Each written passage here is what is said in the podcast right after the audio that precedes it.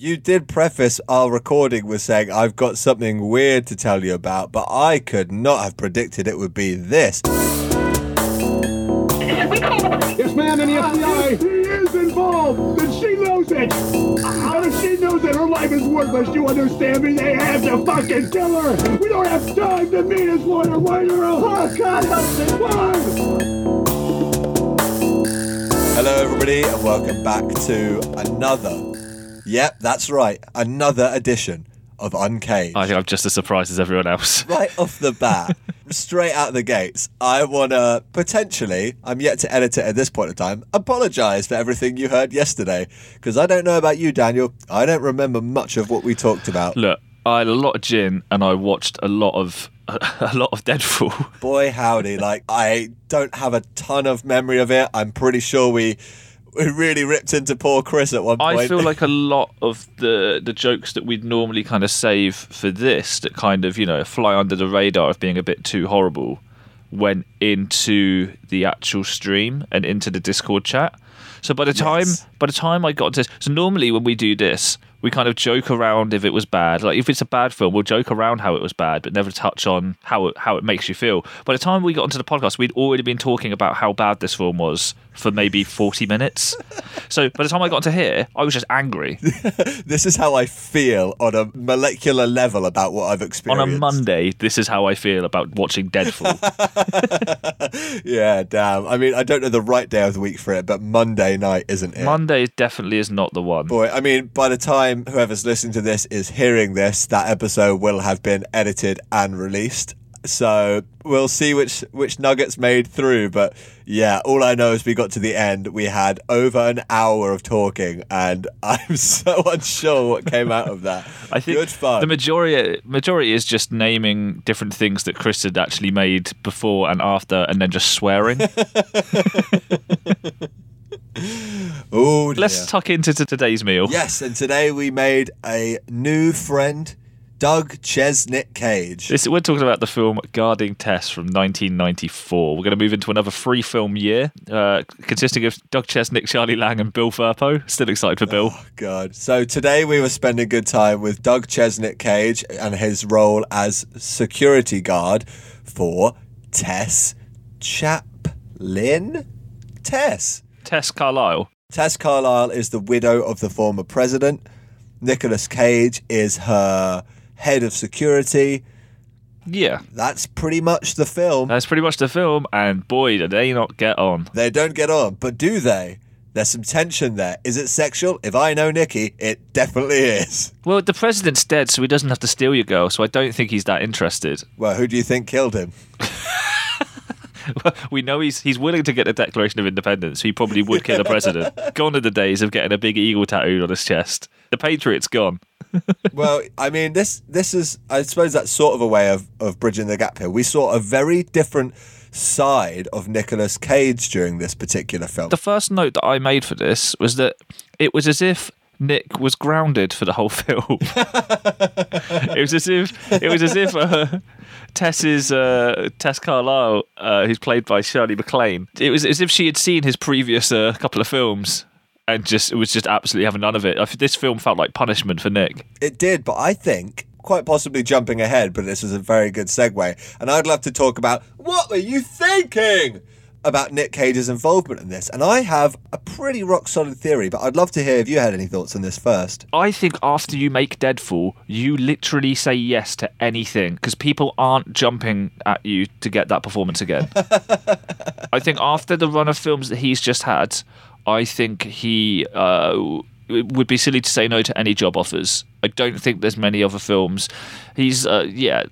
He, I don't think he's in any position to say no. I think I do think Deadfall is integral to why he ended up getting involved in this film. We know that this is a sometime, oftentimes method man, and he goes full cokehead in Deadfall uh, when he's playing the role of Deddy. And he goes, I don't doubt for a moment he went completely off the rails. Like it's evident on camera. I dread to think what he was like behind the scenes and on set. I think the man needed a detox in a big way. I still, I still cannot get over that scene yesterday, and I know it wasn't Nick, but in Deadfall, where the guy um, He's uh, supposed to be testing the bag of coke. We, if, if anyone's not that we're uh, drug users here, not that we know what we're talking about, but if you see other films, you'll see someone, uh, you know, maybe like put a little finger in, rub it in the gums, you know, give it a little taste, see what it is. We watched a guy literally eat a handful of coke, and I don't think we touched on that once yesterday. That's how ridiculous the rest of that film was. Yeah, again, it's. I feel like we're going to be referencing this film for, for weeks because I'm again I I got a little carried away last night, so it is a bit patchy. Glad we didn't do Quizless Cage. Shit, or did we? Ah, fuck. I don't I don't think I, I think we didn't on the basis that neither of us had any notes from that film, and by the time it came round to Goodness. thinking up something, I was like, I'm pretty drunk. That film moves at such a phenomenally strange pace that even the most extraordinary things that would be the entire crux of any other movie just become the mundane. Really quite something. I would like to revisit that at one point. I think we're going to have to go back to it. It's difficult to find out any information. Like alongside uh, Vampire's Kiss, Vampire's Kiss, you can find out a lot. They've done like a director's commentary, things like that. This is a film that everyone wanted to forget. Yes. But yeah, we'll, we'll touch on this another time. Let's get back to guarding Tess. Oh, yes, How please. well? How well was she guarded? Not. Hmm. Nick Cage had one job in this, Yeah. and he fucks it completely up. Not just Nick, not just Doug Chesnic. There were seven of them. Yeah. Seven people tasked with looking after an old lady. Seven grown, adult, fully trained men tasked with looking after one frail old lady. It's their only job, and they and they fail repeatedly. I won't lie to you. I found this film infinitely frustrating. for multiple reasons. Like the film, they decide to introduce the plot of the movie 20 minutes before the end. yeah, There's five minutes of credits as well. So this 15 minutes till credits roll, they decide to add in some action where Tess gets kidnapped through the most ridiculous means possible. that's pretty much the main story that happens in this. The rest of this is just a character drama. But I thought Yeah. that's how this was going to end, and then all of a sudden, in the last, like you said, the last twenty minutes, the whole film happens. And I just don't understand that pacing of that they absolutely hate each other for this entire film, and then within a couple of you know they have a, a, very tiny chat, and then they're all playing in the supermarket, and then she's kidnapped, and then he's got to rescue. Like, what the fuck just happened? Yeah, it was it was all over, and like I think Nick Cage knew this is a bit of a stinker because he does not. Actually, you know what? I'm gonna eat my own words before I've even said them. There's some good Cage in this. yeah, there's a couple of really good moments. It's not to say that this film is. It's not a bad film in the way that we've seen bad films over the past. thing. There is some saving graces to this. There's some good performances. Just overall, the pacing's off. It's not something I'd revisit. It's not a storyline that's. It was just so unremarkable. It was really unambitious. I struggled to just look at the screen. In the same way that Nick had one thing to do, I had one thing to do.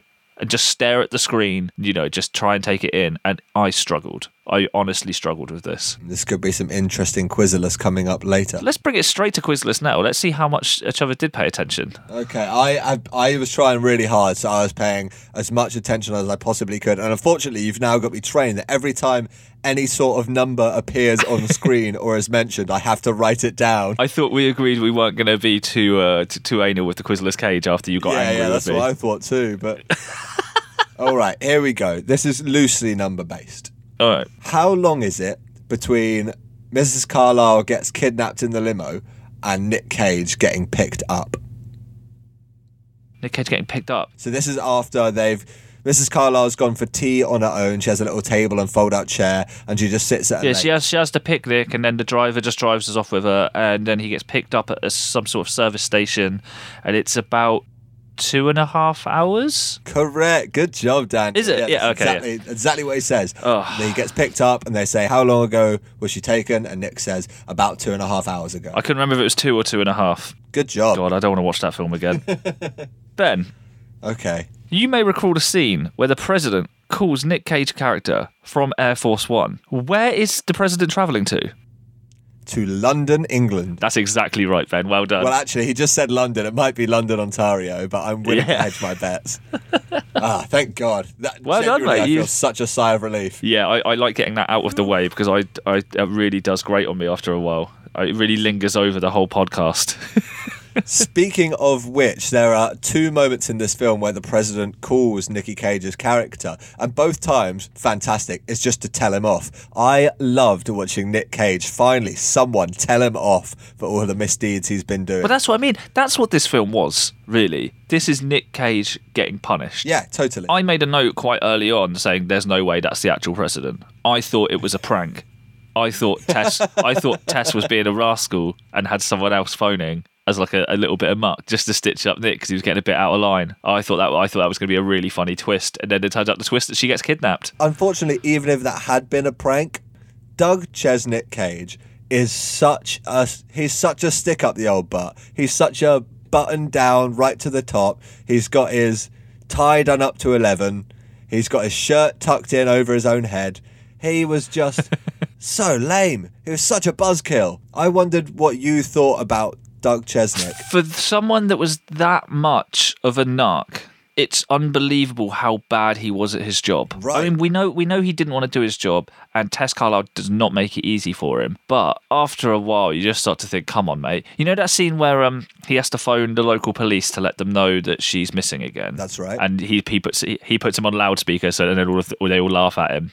It's just like how difficult would it be to look after this one lady, and he has to hang up. And I'm just, I was there just being like, this this feels mean, but Hmm. they're completely fucking right. No, completely right. I mean, I, I'm aware this is neither. fiction. I'm aware this is fiction, but how much would someone in that role be getting paid? A- enough About to probably as fucking much as en- enough to mind the old lady. You know what I mean? Yes, enough to do the one job you've been assigned. Yeah, big letdown, Doug Chesnic. Like, great name, but like that's sort of as far as the whole thing went for me, really. Like, I'd just like to say that Nick Cage is a man known for strong character introductions. He makes such an impact on screen. Within about five seconds of the film, we we, we see we meet Doug Chesnic Cage, but he it's just probably the weakest character introduction we've had. Left no impact on me. Well, he's potentially the weakest character he's played. There was just not nothing to him, and like again, just to reiterate the point, there's a scene where him and Tess go off. I think she it felt like she was turning up the heat on him. To be honest, I thought she was testing him.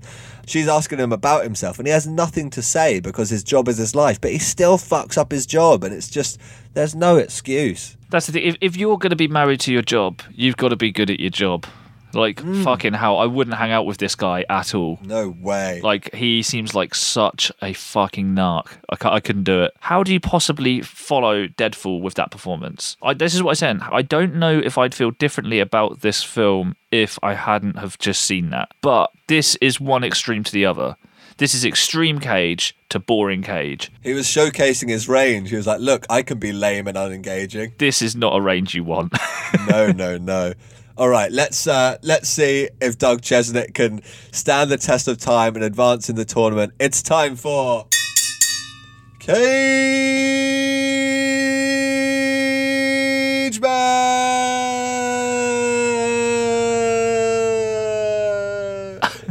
so we have returning current champion Jack Singer. I think I really don't know what happened in the cage match yesterday, man. I can't remember on the basis that we were very drunk, but is there any way that Eddie loses? I'm fairly certain Eddie won it. I'm, I'm pretty sure Eddie lost and we were both surprised but also relieved. No, there, there's no way. Well, let's let's be real. Let's quickly do a quick rerun here. Eddie's not going to lose on Cage. Oh, no, of course not. He's not. He's not going to lose on looks. But that's three other categories. Although he does beat a man to death. He he he kills a guy, so that's free already. Shit, I think you're right, actually, yeah. And and when it comes to like a bit, I think he I think he did do it. I I'm fairly certain that Eddie won, and it was just like a that that's all in. That was a no, no holds barred. oh boy, how embarrassing. I mean, let's be honest, mate. less than 24 hours ago. We haven't remembered who's won since Firebirds. I even made a point of writing it down earlier, but wrote the wrong character down because I couldn't remember what happened. So, Eddie. Right. So, with that being said, Eddie, I'm so sorry for the upset, man. I'm not trying to start anything here. You're a valued competitor in the tournament. Not a guy you want to piss off. Hi, fucking yeah. We have returning champion Eddie taking on Doug Chesnic Cage for the title. Let's go straight into our first round strength. Eddie punches the beard off a dude. Yeah, you have to speculate that Doug's a strong guy, but in no point gets showcased. So I think this is an immediate one to Eddie. Round two, we have likability. I mean, all we've done for the last 20 or so minutes is just slag off Doug Chesnic Cage. I mean, Eddie's not exactly a likable guy, He isn't, but he seems just more fun to be around. but he's a very fun guy. You know that moment in Deadfall where he goes, "Why don't you go on a night out with my nephew?" You should go on a night out with Eddie. Everyone in the chat went, "Oh yes, please." yeah, you're not going to not go. However, if someone said, "Do you want to go on a night out with Doug Chesnic?" Ugh. I think that's 2 0 to Eddie. And then when it comes to agility, we've watched a man get outrun by a fucking old lady for 90 minutes today. So I think that's 3 0 Eddie. Yeah, dude. Appearance. He wears a tuxedo and looks nice at one point. I'll hand that to him. But I don't care. He's not. He's not wearing a wig. He hasn't got a mustache. He's not got little contacts in. He's not wearing sunglasses. This is five 0 to Eddie. yeah, because let's not even get started on Cage. I feel like that's going to be the case for quite a few films. But I'd like to issue a formal apology to Eddie for doubting that any moment he did not advance in the tournament last night. There was no- there was you have no a hell of an influence on me, Eddie, and I got swept up in the tornado you summon everywhere you go. Yeah, I, I I can't see any any situation where Eddie's not winning against, to be honest, anyone. Okay, let's talk a little bit before we kill and bury Doug Chesnic, before we slag him off and then say some nice things about him. Let's talk a bit about some of the good cage moments we get in this. I think mainly, if we're being honest, about the scene in the hospital toward the end. Would you like to run me through that? It's my favorite scene of this whole film. Easy. He gets convinced that the driver has been in on this kidnapping. Turns out he's correct, but no one else believes him. He goes in, and because they're running out of time to find Tess, he just goes completely rogue. He's already in so much trouble for losing the old lady to begin with that he pulls a gun on the guy who just immediately calls a bluff. You're, you're not going to kill me in the hospital. And he's like, I think you can kind of see in his face, and I was like, "Oh no, Cage has been defeated." Cage is D- Doug Chesnic is this pathetic. He's just lost to a guy that's unarmed in a hospital bed, and then he just pulls the ultimate Cage, just grabs his foot out from under the cover, and just starts pointing the gun at his toes, and just says, "I'm a count to five. and then doesn't count to five, and just blasts his toe off, Oh, yeah. and then starts counting for five for the next toe, and the guy just immediately starts telling him. Uh, It's it's honestly, and, and there's that moment where like uh, Cage is kind of like is a mixture of sweating profusely and kind of crying whilst he's doing it. It's incredible. Honestly, I I love that scene. That's Yeah, one of his great. that's one of his strongest scenes that we've seen in weeks. And, and props to the guy acting against him. I thought he did a really good job. He was sort of stumbling over his lines, but it's quite believable for the scene. Yeah. Like when Cage comes at you with that intensity and you need to have a dialogue, I can imagine that being very difficult and very intimidating. And uh, yeah, I feel like he held his own. And speaking of holding your own against Cage and more specifically his rage, during this film he was showcasing some of his uh it's almost becoming his signature where when he lets out a little burst of the rage like he'll speak normally and then just loud at the end of sentences Yeah. he'll like really emphasize the end bit but uh, Tess does this right back to him to take the piss out of him at one point, which I loved. He emphasized the end of a sentence, can't remember what she says, but she just replies to her, but the last few words shouts at him. And that I think that's the first time anyone has withstood cage rage such you know it's point blank at that point essentially but she was able to quickly turn it around and send it right back at him and god damn if i don't respect that Yeah, it, it's really great. It's nice to see him get a get his kind of comeuppance. and it just sets the tone for everything else that happens with him because this lady walks all over him throughout the film There's something else I uh, I wanted to bring up with you, Ben. You know how we love the the rivals. oh yes i love a showdown The Cage kind of creates these rivals in films, and he likes to come back and kind of really show him how far he's come. Which which has been your favourite rivalry so far? Well, so far he's squashed most rivals that have come in his way. As we saw, he, he forced poor Crispin Glover to put a cockroach on his anus. He stole the wife of and then murdered him and then the wife of Judge Reinhold. At this point in history, we're yet to see in the Cage canon any of the Travolta rivalry, which is of course legendary. But me speaking from an outside perspective, I just I love the Travolta beef because already there's like a few bits of writing on the wall. Cage knows it's coming. Yeah. And me in the present day now, I know it's coming. I'm getting excited for it. Well, let's let's go back to our favourite uh, entry level Cage fan, Crispin Glover. Yes. Oh my god. Were you aware of what he's been up to? Since. Yeah, I mean, just like in general. boy. No, he seems like a guy that would make wine or something these days. So he seems like a pretty normal guy, right? Yeah, that that's always been my assessment Yeah. of it. I think he's got family in the business, but I think he sort of got a bit bored of it in the 90s. This and- was my interpretation of it. But um, what I wasn't aware was that he uh, released uh, what I can only describe as a very questionable essay. Okay. it doesn't get any easier to take on board. Mostly accusing Steven Spielberg of being a paedophile oh my gosh. and various other things. A lot of things about uh, like mass shootings and things like that. And could it be Spielberg's fault? What the fuck? I think Cage has literally ruined Crispin's life. He sent him down the rabbit hole. Yeah. Because this is hell. honestly baffling. I read it all this morning and I have no idea what the fuck I read. There's a bit in here that it literally says, and I'm quoting this, this is not something I've made up, and this comes out of nowhere. Do Steven Spielberg's passions burn? Do passions burn in the man now imprisoned who wished to anally rape Steven Spielberg? Do our cultural mouthpieces confidently inform us that the wish to anally rape Steven Spielberg is a bad thought? Could anal rape of Steven Spielberg simply be the manifestation of a cultural mandate? What the fuck is wrong with Crispin Glover? Crispin! I, I, Wash your mouth out with soap. I don't understand. Uh, I don't, uh, is this has this flown over my head? Am I not too? Am I am I not intelligent enough to get it? Jesus Lord. It goes on. Did Joseph Goebbels popularize certain ideals to the mass culture? Does Steven Spielberg attempt to do the same thing? Is celebrity more spirit, more special than actual truth in art? What is it? The entire essay is him asking question after question after question with absolutely no answers. Is he comparing Steven Spielberg to Bible figures and then and, and then it go it goes on to there. So this is the bit that I got tilted at, and I thought I started to think, I really hope you're in another film with Nick Cage and he fucking bangs you out. He goes for, do you like MTV? Do you like Steven Spielberg? There's a, there's a theme with Steven Spielberg. He's clearly not a fan. and the rising inflections at the end of everything? Do you like MTV? Do you like Steven Spielberg? Do you like post punk rock? Do you like trip hop? Do you like rap? Do you define yourself according to the music you listen to? Do you consider yourself a true lover of music because you are in a rock band or because your boyfriend is in a rock band? Do you like tattoos? And at this point, I'm thinking, he's about to call me a pedo. Where's he going with this? He's, he doesn't go anywhere with it. What? It's just a list of questions.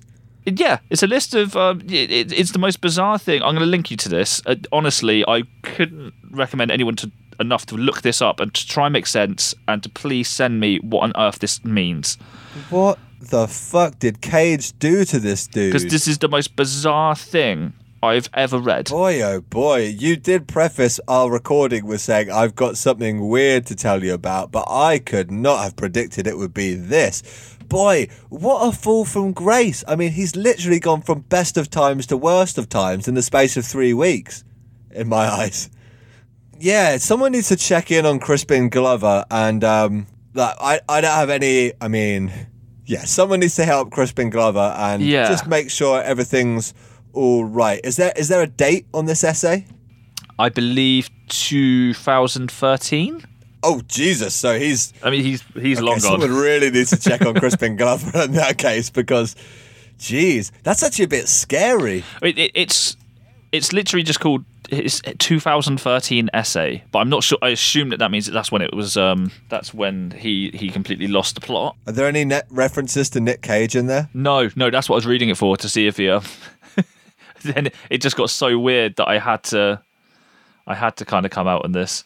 Wow. Uh, well, yeah. Thanks for sharing, and you know, thanks for putting the time in to do the research, man. I appreciate that. Oh, it's 2003 that he wrote this. What the fuck? So wow, this is Apparently, seventeen right. year vintage at this point. I've just found classically someone on Reddit's got a view on this. Uh, Crispin, Crispin Glover, man with a grudge against Steven Spielberg after the latter had him kicked off the set of Back to the Future oh 2. my gosh. Wow, that's crazy. Okay, that makes a lot of sense now that this is just a personal thing. Gonna kick me off of Back to the Future too? you're, you're going down. Yeah, read this, punk. Steven Spielberg, cancelled. That is quite something. It's the weirdest fucking rivalry. I just don't understand what's going on there. Of I'm all the fights to pick, yeah, very, very, very strange. this is not Crispin, kids. We're here for Uncaged and the man, the legend, Doug Chesnic Cage. And speaking of Doug Chesnic Cage, I would love to hear you be nice to Nikki Oh, for once in your damn life. I feel like I've been plenty nice. I feel like I've been nicer than he deserves a lot of the time. I haven't written a single essay, despite the things he's put me through. Um, I think this is quite an easy one to be nice to him about, just as far as a, a lot of the time his character is dull, but there is some real shining acting moments. That moment I said where he's kind of like uh, almost crying whilst he's screaming in the guy's face and then shooting his toes off. It's one of the most, and I don't know this because his character's so mundane and kind of controlled for the entire film, and then he just loses it that it's so hard hitting. But that bit is so intense. He really conveys that well. I, I really enjoyed that moment. I think he uh, he really portrayed it well. It's a great scene in which he, all throughout the film, he shows a great amount of restraint by not flying off the handle unnecessarily. And I would like to be nice to Nicky and congratulate him on his restraint in another way. This is the first time in what feels like weeks I have not seen him immediately try and shag the female lead in this. I'm so glad. And I cannot tell you how happy I am about it. I'm that. so used to seeing Nick go at 100 miles per hour around women that I was convinced that he was gonna bang that poor old Tess.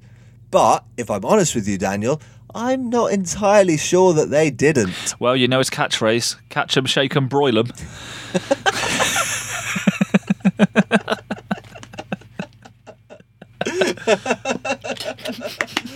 Boy, loser. Yeah, lose 'em. Bye bye. Bop it. He is the greatest. I would honestly love that game of Bop It, and when you lose, it just screams "fuck." I shouted that way too loud at the end of last one. so oh yeah, I remember you upset your neighbours. So let's. Uh, this is a very Worse still, I one. don't think that we even mentioned that that's a line of dialogue he has in the film yesterday. So I think anyone listening thought I was just having a bit of a moment. Oh, I think that's expectable. I think that's kind of uh, expected at this point. I think I just described that as expectable. Is that a real word? I knew what you meant. So yeah, I think so. I, I've said it immediately. Thought that's not a real word, and as soon as I've called myself out, I'm just gone. That's a real word, isn't it? I'm so lost in this uh, this quarantine now. but onward we carry all the same. Oh, And speaking of carrying onward, tomorrow we trudge ever forward with another edition of Uncaged. Tomorrow we will be treating ourselves to It Could Happen to You. it could happen to any one of us. Yeah, listen, th- this could have been you, but we've decided to shoulder the weight and, and the burden of this project. You're welcome. So you'll you'll be pleased to know that this goes up 0.2 in the review scales to a 6.4 out of 10. Okay, all right. And yeah, this is going to be 1994's It Could Happen to You, a comedy, drama, and romance released in July. See, that's how I think the film we watched today would describe itself. It was so conflicted. I know we just hopped off the bus, but I just want to quickly get back on and kick it in the shins one more time. The film that we just watched had no idea if it was a funny film, if it was an interpersonal drama, if it was suddenly an action cop thriller all at the end. Oh boy, oh boy, Nick. Anyway, sorry, it could happen to you. I think I knew what it was. And that was shit. uh, yeah, it could happen to you. Uh, the very brief synopsis I'm going to give you before this. Uh, Yes. A police officer promises to share his lottery tr- lottery ticket with a waitress in lieu of a tip. All right. I'm on uh, the edge of my seat. This this could be interesting. I think this could be quite funny. I'm interested to see where Nick Cage slots into this. I'm guessing waitress. Unfortunately, Charlie Lang is not the waitress. Boo. He's going to be starring alongside Bridget Fonda in this. Uh, we're also going to get a role from Isaac Hayes. I'm looking forward to all of those things very much, and we will enjoy them together tomorrow. Same time, same place. Can't leave. Hate it. Bye bye. Broil 'em. all right, Daniel. A pleasure as always. Yeah, always, pal. Nick. And like we say on the show every day, despite all my rage, I'm still watching these horrible films. goodbye, everybody. Uh.